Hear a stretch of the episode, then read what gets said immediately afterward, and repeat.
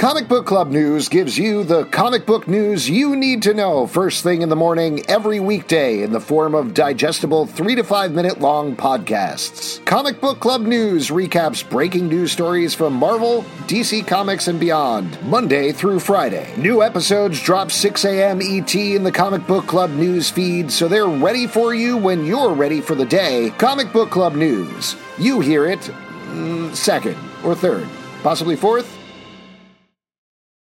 Say goodbye to your credit card rewards. Greedy corporate mega stores, led by Walmart and Target, are pushing for a law in Congress to take away your hard earned cash back and travel points to line their pockets. The Durbin Marshall credit card bill would enact harmful credit card routing mandates that would end credit card rewards as we know it. If you love your credit card rewards, tell your lawmakers hands off my rewards. Tell them to oppose the Durbin Marshall credit card bill.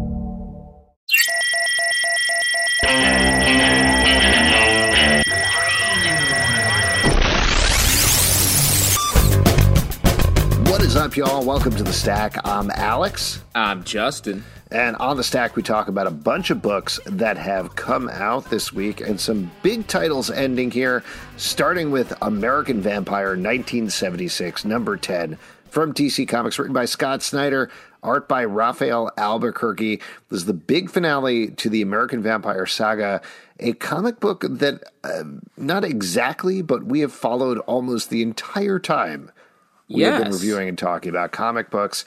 So, what did you think about this issue, and what did you think about the wrap up as a whole? I, I mean, I don't know. It felt. Do you think this is really the the last they'll do? That's what they've It's- said. I know it's what they're saying, but I, the way, obviously, like we are going to sort of spoil it. It's sort of Skinner's story, and we bring that to a close without saying too much about what actually happens. But I don't know. To me, it felt like the door's definitely still open. Mm-hmm. It felt a little abrupt, honestly. Um, not necessarily a bad way, but I was like, "Oh, it's over." Yeah, I, I think you're spot on with that. I think they set out to tell Skinner's sweet story and to finish that up, and that does finish as definitively as you can finish something for a supernatural series. But Yeah.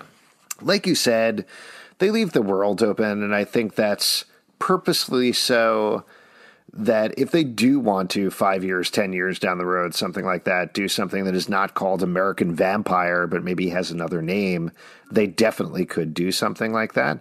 But as a finish, I think they finished big. There's an enormous monster fight in Las Vegas. Yes, no, it's a and the action was great. I liked the the twists and turns of what happened, um, and I liked that it sort of came back to the core of like Pearl and Skinner at the end of the day. It was it was good. Like I I'm not knocking. I just was like sort of like oh oh dear. Yeah, I We- think are we it done didn't, here? It didn't quite have the emotional heft that I would have wanted it to, and that might be because of the scale versus the emotion.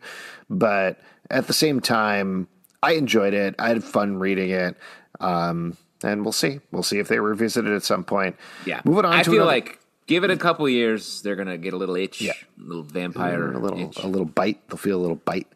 Suicide. Squad, We'll Get. Joker, number one from DC Comics, written by Brian Azzarello, art by Alex Maleev, as you might expect with the new movie The Suicide Squad coming out in theaters and HBO Max. Tons of content coming out from DC Comics. Everybody loves the old content minds. But here, this is a all-star team working together. You got a writer and artist pair that are names in and of themselves. This is a black label book, so don't expect it to be the squeaky clean adventures of the Suicide Squad. There's a lot of cursing, there's a lot of death, there's a lot of blood that goes on here as they try to get Joker. Um, I will say I enjoyed this book as a solid Suicide Squad book until Mm-hmm. the end, which I thought was a great twist and got yeah, me oh, very I thought you were gonna excited say you didn't see- like it. I was like, I thought the twist was so good. no, it was good. Uh, it was just I was like, okay, yeah, this is a, this is a good uh, Brian Azzarello, Red Hood starring Suicide Squad book. I get it. I know how the Suicide Suicide Squad works. That's fine. I've read this a bunch. But what happens at the end here is a great twist that sets up however long the series is going to go. I loved it and um, totally jazz for issue number two. Yeah, I mean, putting the Red Hood as the uh, sort of the main guy and having him be just a straight up hero, I think, is great. Uh, really helps a lot.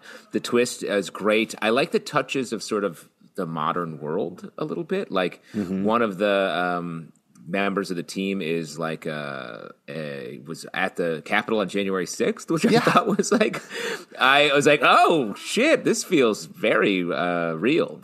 Um, yeah, I thought that was a cool twist. It, it's funny. I don't think that Brian Azzarello ever necessarily just you know tosses one off or something like that, mm-hmm. but you can kind of tell when he's a little more into something. And it was touches like that that made me think, okay, this wasn't just them backing up a money truck to Brian Azzarello and Alex Maleev yeah. to get them to do a Suicide Squad book, mashing it up with Joker. This is something a little more, and that's what you finally get by the end. And I love the design of the Joker here. It's a little bit of a different look. Uh, it's cool. And just the dialogue really shines. Um, Azzarello, that's why you get Azzarello. Like, it's just really fun uh, conversations. Next up, Spirits of Vengeance, Spirit Rider number one from Marvel, written by Taboo and B. Earl, art by Paul Davidson. This is a one shot mashing up Johnny Blaze Ghost Rider and also a Ghost Rider that was introduced in the Doctor Strange not a Ghost Rider, excuse me, a Spirit Rider. Spirit Rider, Alex. Yeah, I, I don't know how I made that mistake. That's a real yes, real goof on my yeah. part. Come on, this isn't our first rodeo when it comes mm-hmm. to the different spirits of vengeances. I barely know what's going on here, but I do like the story, and I thought Paul Davidson's art was very good. I wish, I wish it was a little less text heavy because I like the yeah. art so much, and I felt like they were telling a good story, but it was obscuring visually what was going on occasionally. Uh, yeah, I think that's hundred percent true. Like, there's a lot. I mean, there's a lot to explain. Um, I mean, the Ghost Rider sort of sub universe is confusing because it's all stacked on top of each other.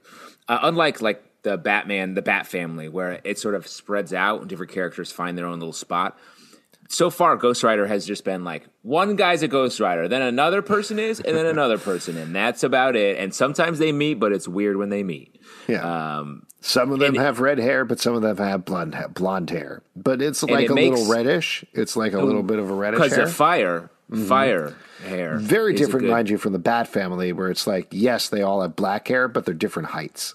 That's hundred percent true. Yeah, put those Robins in a line. I'm sure we can all tell each and every one of them apart. No doubt, we're fans. Mm-hmm. Um, but I think it, there there was a lot to explain. I really like this character of Kushala, um, and uh, coming in as a demon rider, leaving as what is called a spirit rider, and it seems like we're going to get more stories um, from her. She travels back in time. Doctor Strange is sort of here as a um, a piece of technology, essentially, who's just like, right. here you go, keep going. Um, but it was cool. It felt like it had stakes, especially for an issue that really seems to be just setting up this character. Like it was cool. I hope reading this, I, I hope they do sort of expand out the the spirit of vengeance part of the Marvel. Yeah, uh, listen, this may be just the issues we're checking in on, but it feels like Ghost Rider has been in this fixing phase for months, if not years now, where they keep putting out one shots to be like oh, okay, this weird thing happened with Ghost Rider and some other title. Now we need to fix this with a one shot and get them back to status quo. And then some other weird thing happens and they release another one shot. And so it, I don't know. Not that I necessarily need to read an ongoing Ghost Rider title. It's not my favorite character, but I think the Ghost Rider that they have over at Avengers is great. I love reading yeah. about him. Um, I don't know if we need all of these other ones necessarily right now, but you know, figure out what the next good story is and tell it versus constantly tweaking and tweaking and tweaking. Well, and I think like adding Robbie Reyes as the the Ghost Rider over in Avengers with a car, it was like, look, he has a car; it's a little different. Um, and then it's like, well, but we also want to keep all the motorcycles guys because they're fun too. And it's, I think, like let them all be, but just make them different as opposed to mm-hmm. uh, the same. The Me You Love in the Dark, number one from Image Comics, written by Skottie Young, art by Jorge Corona. This is the team off of Middle West, which was an all ages Wizard of Oz esque story. A little bit, yes. kind of, sort of brushed up against that, one might say. That was very deep and really pushed Skottie Young into darker, more young adult territory at the very least.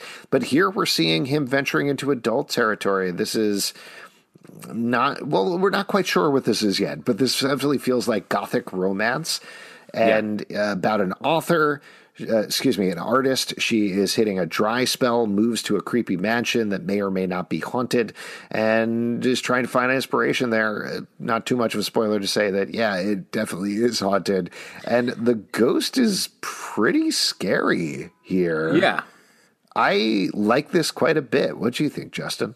I like. I really like the way that um, the art sort of it feels like we're seeing a visual, a different visual interpretation of a ghost. We have this like sort of flowing white uh, motif that is like ghostly music. Um, it's sort of she talks to the ghost before the ghost is actually a real ghost. She's just like mm-hmm. doing that thing where you're like, I'm scared of ghosts but I'm going to pretend there's one here just to be very cool about it. And then turns out she um, maybe conjures a ghost, maybe doesn't. I guess we'll see. Um, but yeah, uh, cool, cool issue. Definitely going to pick up the next. Next up, Lucky Devil, number one from Dark Horse Comics, written by Cullen Bunn, art by Fran Galan.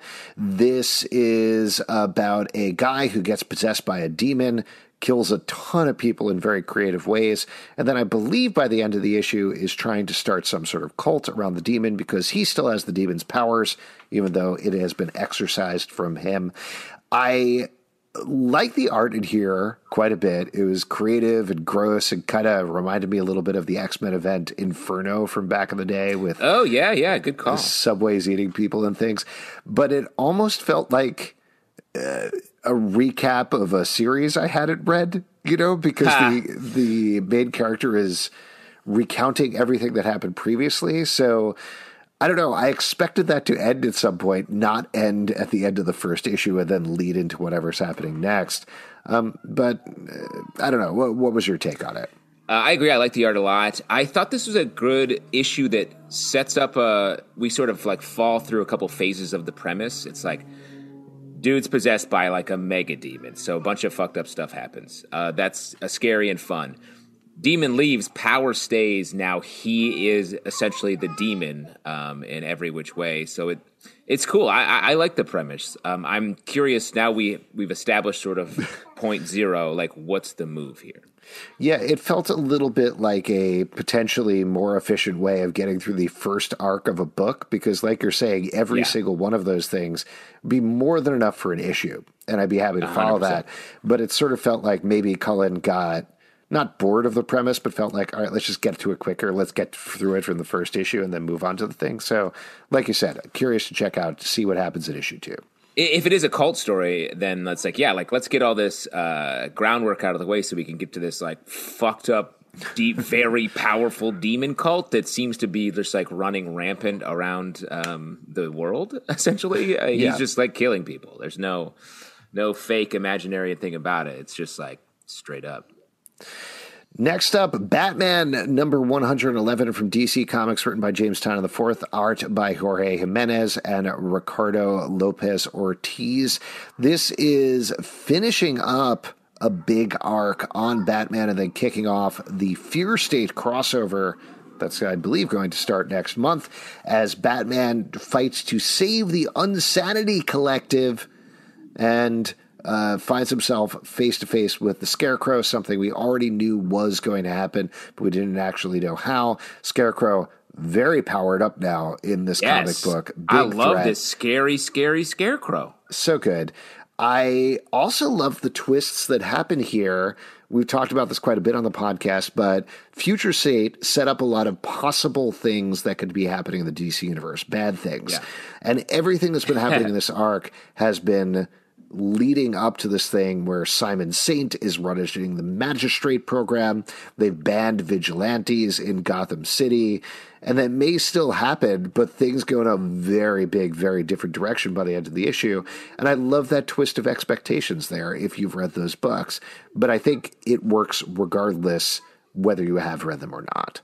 Yeah, and I like this Unsanity Collective as a uh, as a group that's hanging out in the in Gotham City. Like they sort of have like young X Men vibes um, in the way they are going about their business. So that's cool. Um, and I'm starting to like uh, Orphan Maker here. Um, mm-hmm. what do you think? I do like Orphan Maker. I like. I, I don't know if you're talking about the backup story, which is fun and sort of these Both, tales really. of Orphan Maker. But in the issue, in the main story in the issue, Orphan Maker, Harley Quinn, Batman teaming up. It's a fun, weird, different team. I mean, we were joking Yeah. about it earlier, but it feels very different from Batman being backed up by Dick Grayson and Tim Drake, which is Yeah. all variations of the same character in a certain way, or at least arguably variations. Orphan Maker, very different. Harley Quinn, obviously very different. Uh, and it's a weird mix. It's off putting, but it's interesting to read. Well, I want to hear the or see the issue where the like all the Robins are like, "Hey, Bruce, what's up with the people you've been palling around with? You're making us feel we tried so hard, and now you're hanging out with." them now? Yeah, exactly. Where do we? Are we on our own finally? We're in our thirties, I think. Hey, it just occurred to me. This might be really obvious. Is he orphan maker because Bruce is constantly adopting orphans? So it's the opposite thing. Oh, interesting. Um, I didn't think that. I thought it was a name that you come up with when you're like a teenager and you're like, "What sounds cool? I kill dads." Then- so I the make strongest orphans. thing imaginable. A dad. My dad. Uh, but yes, hearing you say that, I think Orphan Maker is sort of uh, what Bruce would not like because he was orphaned. Exactly. Exactly. he, he would hate that. He'd hate it. Do you know He's what Bruce always wouldn't he's hate, orphan though? made. Do you know what Bruce wouldn't hate? Bruce would not hate taking a little time to talk about this week's sponsor, Manscaped. Uh. Attention, listeners across the galaxy, all the way from Australia to Houston. Do you have a pube problem? If so, our friends at Manscaped have cleared you for takeoff with a fourth generation brand new Lawnmower 4.0. Kick your pubes to the next planet with the Performance Package 4.0. The orbits in your Ah, Don't go to pants- Pube Planet. Don't go to Oh Pube my Planet god! though. I got- visited. Have you been to the pube planet? Yeah, I, I crashed there, and Mm-hmm. boy, it was like, look what you did! You ruined it! you ruined maniacs. everything! You maniacs! You blew it up. Except the opposite of that, whatever the opposite of that is. Blew it up with pubes. There's pubes Pubes. everywhere. Pubes. It's pubes. Pube planet is pubes. I run around shouting that everybody's like, "Yeah, we know." Yeah, we know. We live here. Anyway, the orbits in your pants will feel like you're in zero gravity when you use the best tools for the job for the leaders in male grooming. Join the 2 million men worldwide who trust Manscaped and get your rocket ready for takeoff by going to manscaped.com for 20% off plus free shipping with the code FANSIDED20. Inside this package, you'll find their Lawnmower 4.0 trimmer, Weed Whacker ear and nose hair trimmer, Crop Preserver ball deodorant, Crop Reviver toner, Performance boxer briefs, and a travel bag to hold your whole solar system. First scheduled for liftoff, new Lawnmower 4.0 trimmer. This spaceship is here to guide you on a journey to trim your body, balls, butt, and even Uranus. Oh, it was all been building up to that. Mm-hmm, Uh, that's what I refer to. Um, uh, everything is my solar system. Um, get 20% off plus free shipping with fansided20 at manscaped.com. That's 20% off plus free shipping with the code fansided20 at manscaped.com for a clean trinity and beyond. Your space balls. Well, thank you. We really have to figure out what that Trinity thing is. I'm still uh, Uh, trinity. I think I know what it is now. But uh, oh, okay. I think I figured it out too. It's Great. your We- orphan we- maker. If you Uh, oh, I don't want to say that. but the opposite. But the opposite. Yeah. Deadpool, Black, White, and Blood, number one from Marvel, written by Tom Taylor, Ed Brisson, and James Stokoe. Art by Phil Noto, Whilce Portacio, and James Stokoe. I should probably guess from the title. This is another one of Marvel's collection of short story about the characters. In this case, it's about Deadpool. So we get three stories here. Uh, I will be honest, I threw this in the stack because I thought it would be a gimme for Pete, and then Pete Yes. decided to not show up for the stack. Truth. Oh boy. Uh, but it was it is a gimme to Pete. And this is this is good Deadpool. This is some good uh, boilerplate Deadpool stuff. I really like the first story with the um, black and white and red all over joke, basically made real. Very funny. Uh, very fun. And uh, well, the James Stokoe story, I think, was particularly good. We've talked about his books quite a bit, and I thought the art was really good on them. The writing was really good. Um, so just a fun collection all over the place. Uh, next up, I think we can talk about Trover Saves the Universe, number one from Image Comics by Tess Stone. This is based on the video game by Justin Roiland, who is the co creator of Rick and Morty. Trover Saves the Universe. I don't know anything about the video game. And if you haven't, I guess you can jump right into this and you'll get it. But it's basically like a corporate murder mystery with a bunch of people with weird eyeballs and stuff killing each other. With faces for eyeballs. Yeah. This to me felt very, uh, I never know how to pronounce his name, Jhonen Vasquez, the guy who did Invader Zim and Johnny the Oh, yeah. Homicidal Maniac. Reminded me of that a lot more than Rick and Morty, personally. Yes, and I didn't know what was going on for a lot of this. This Mm-hmm. I was like, is this something that is a thing and I just don't know about it, or is this not a thing and nobody knows about it? Um, Yeah. but not sure. uh, I don't know. yeah, But, But it uh, was- somebody knows about it, I'm sure. That's that's the spirit. That put that on the spine. Somebody knows about it. Here's another. Oh, were you going to say something else about Um, No, go- this? okay. Here's another one that was kind of a gimme for Pete that I threw out there. And again, not here, but Transformers King Grimlock, number one from IDW, written by Steve Orlando. Art by Yes. Agustin Padilla. And in this, Grimlock, the dinosaur transformer, is thrust back in time into a very Camelot sword and sorcery type situation where they were hoping for Optimus Prime. Instead, they got Grimlock. It's fun. It's a fun mashup. It is fun, and I, reading this, I was like, God, do you remember when the Dinobots came out? What a time! It was like, it's like they cracked the code. They were like, people seem to like these cars. What if we also made them dinosaurs? Just genius.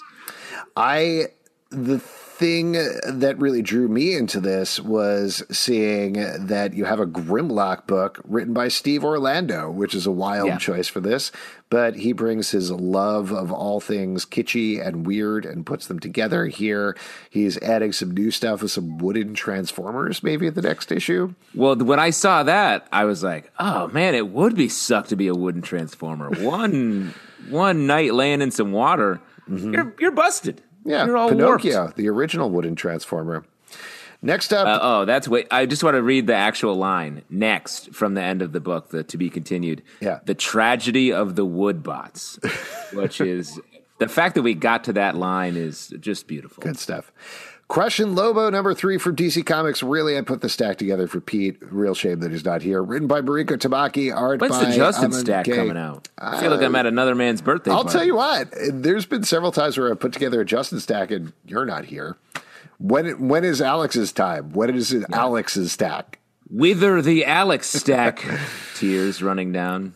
Art by Amancay Nahuelpan. In this issue, we're finally getting Crush and Lobo face to face in prison where Lobo is being held. Of course, I don't think this is too much of a surprise. Lobo was tricking Crush in order to break out of jail, but he does it in a fun way, and it's a fun Lobo book. I had a good time reading this one too.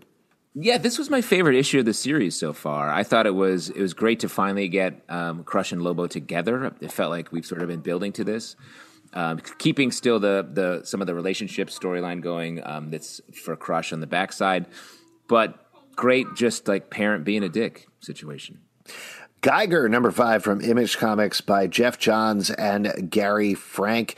In this issue, we are almost to the end of the first arc.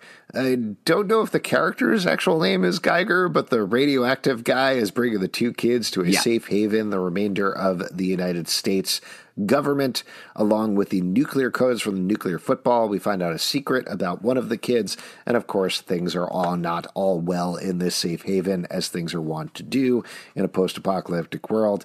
Justin, I know you've been a little down on this series, though I think we've all been very high on the Gary Frank arc in particular. Uh, what do you think? Is this ramping up and up for you in this issue, or are you still on the fence?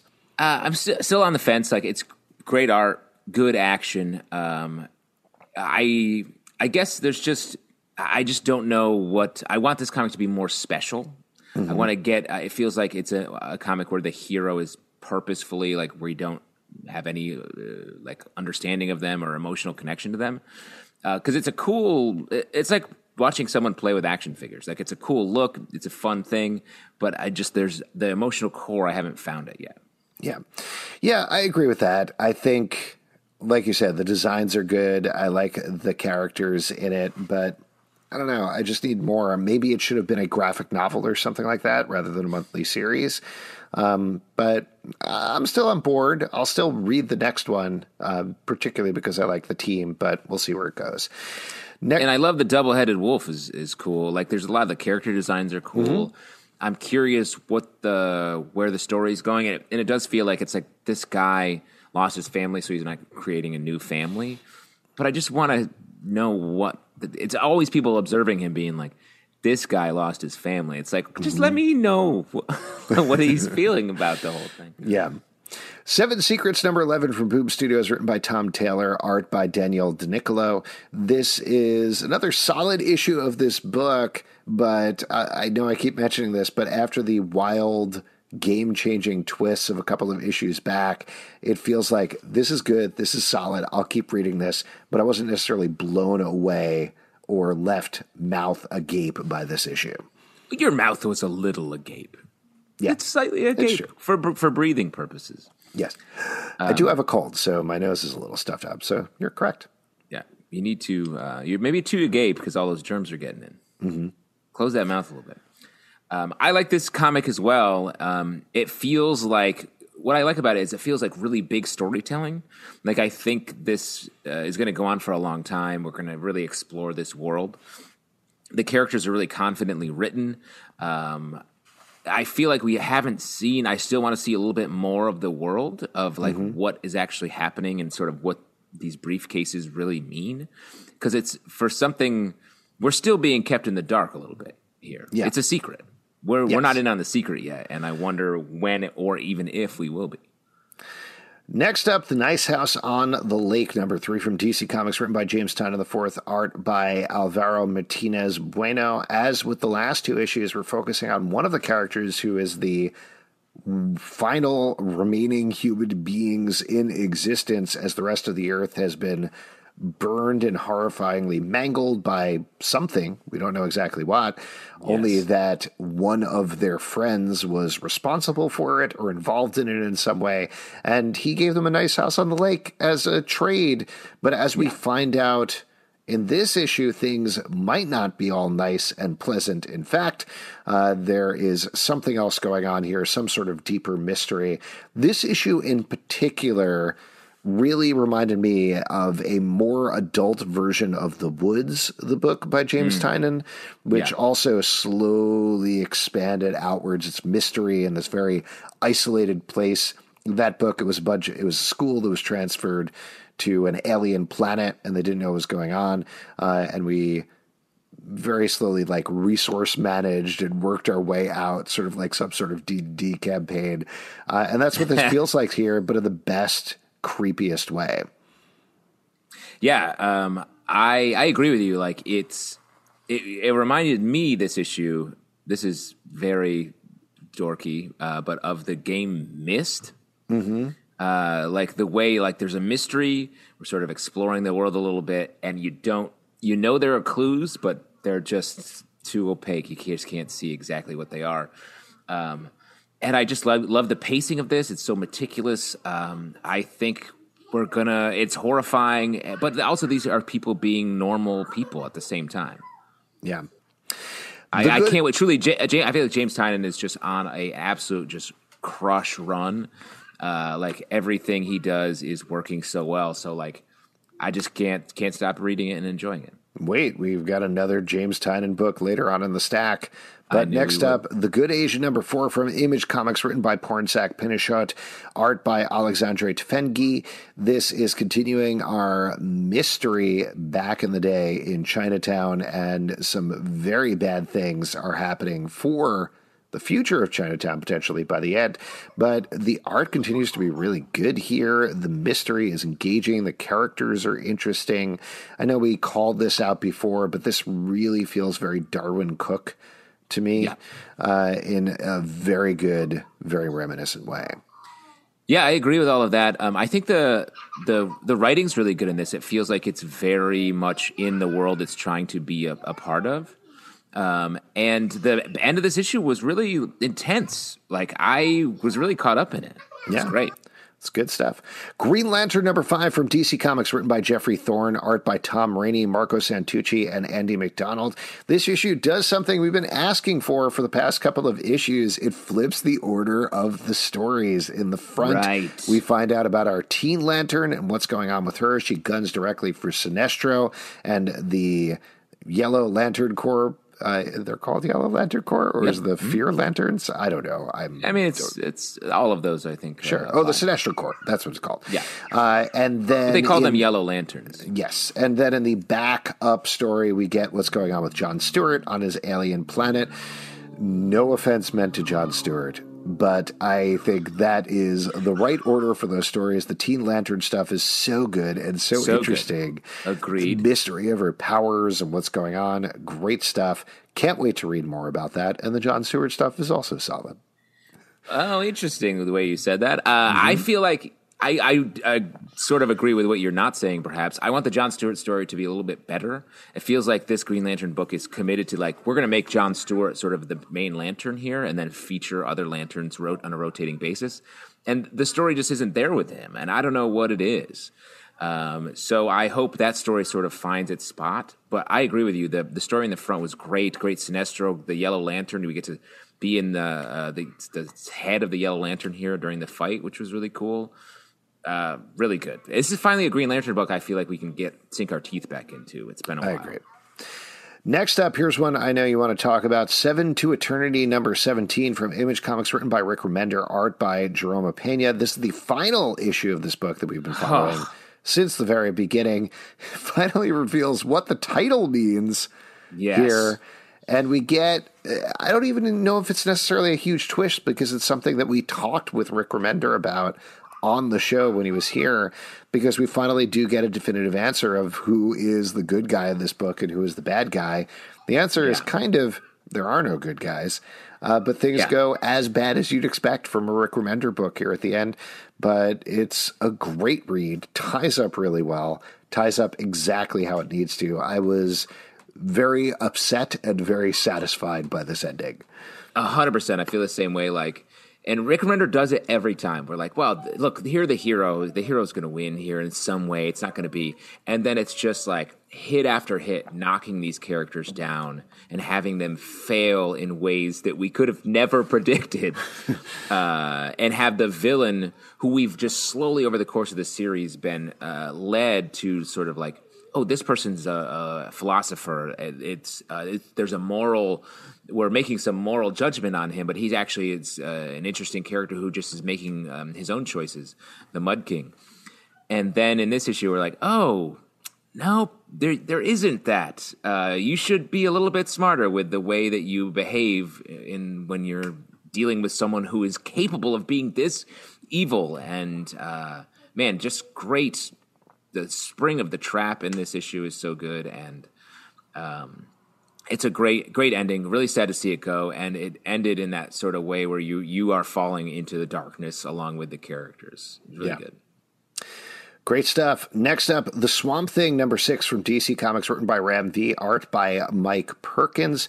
And this is the second Suicide Squad tie in issue. Here we're getting the Suicide Squad going directly after Swamp Thing.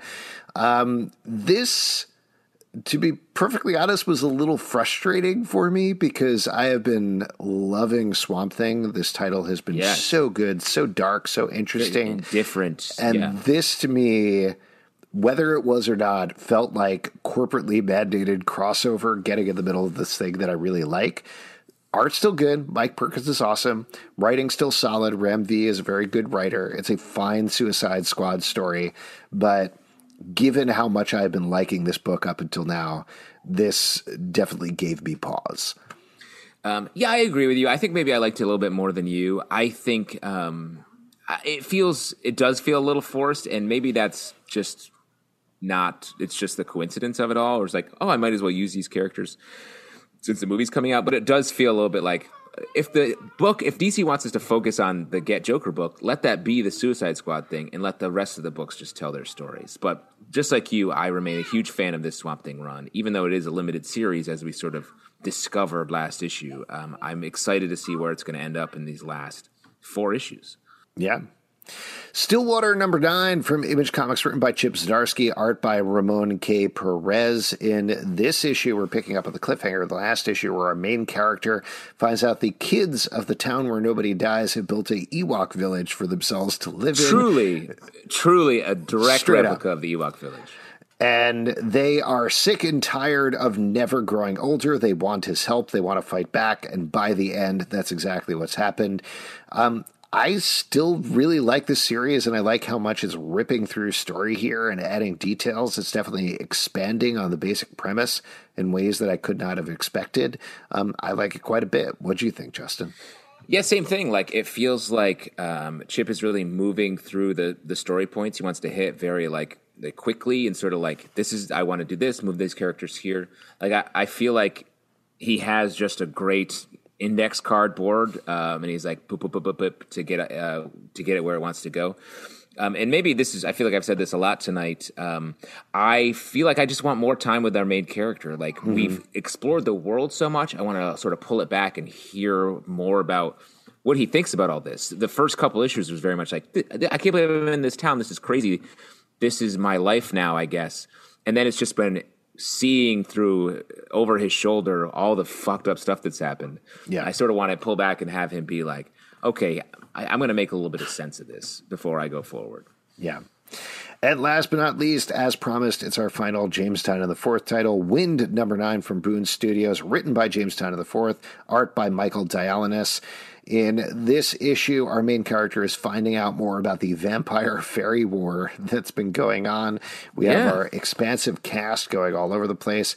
Um, I, I, yeah, I still like this. I still think this is good. The vampires are very creepy and terrifying and weird in particular.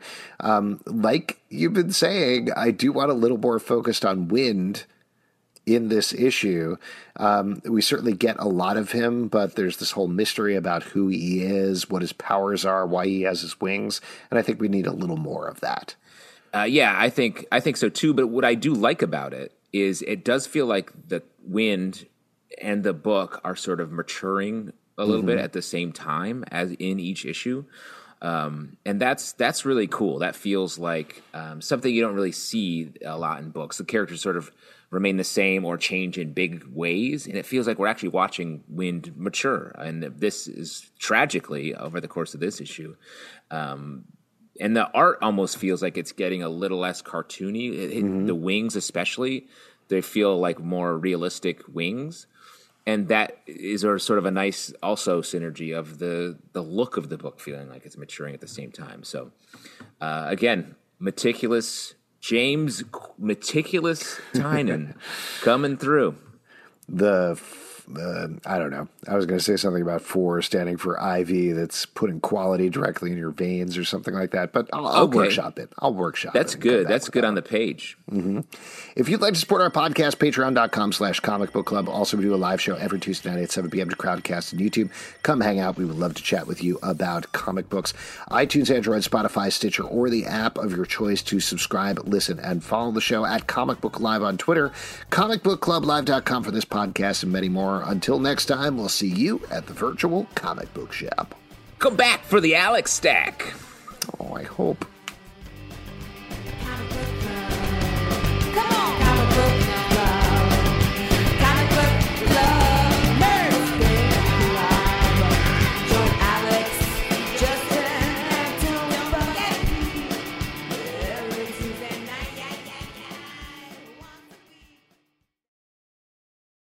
Say goodbye to your credit card rewards. Greedy corporate mega stores, led by Walmart and Target, are pushing for a law in Congress to take away your hard earned cash back and travel points to line their pockets. The Durbin Marshall credit card bill would enact harmful credit card routing mandates that would end credit card rewards as we know it. If you love your credit card rewards, tell your lawmakers hands off my rewards. Tell them to oppose the Durbin Marshall credit card bill.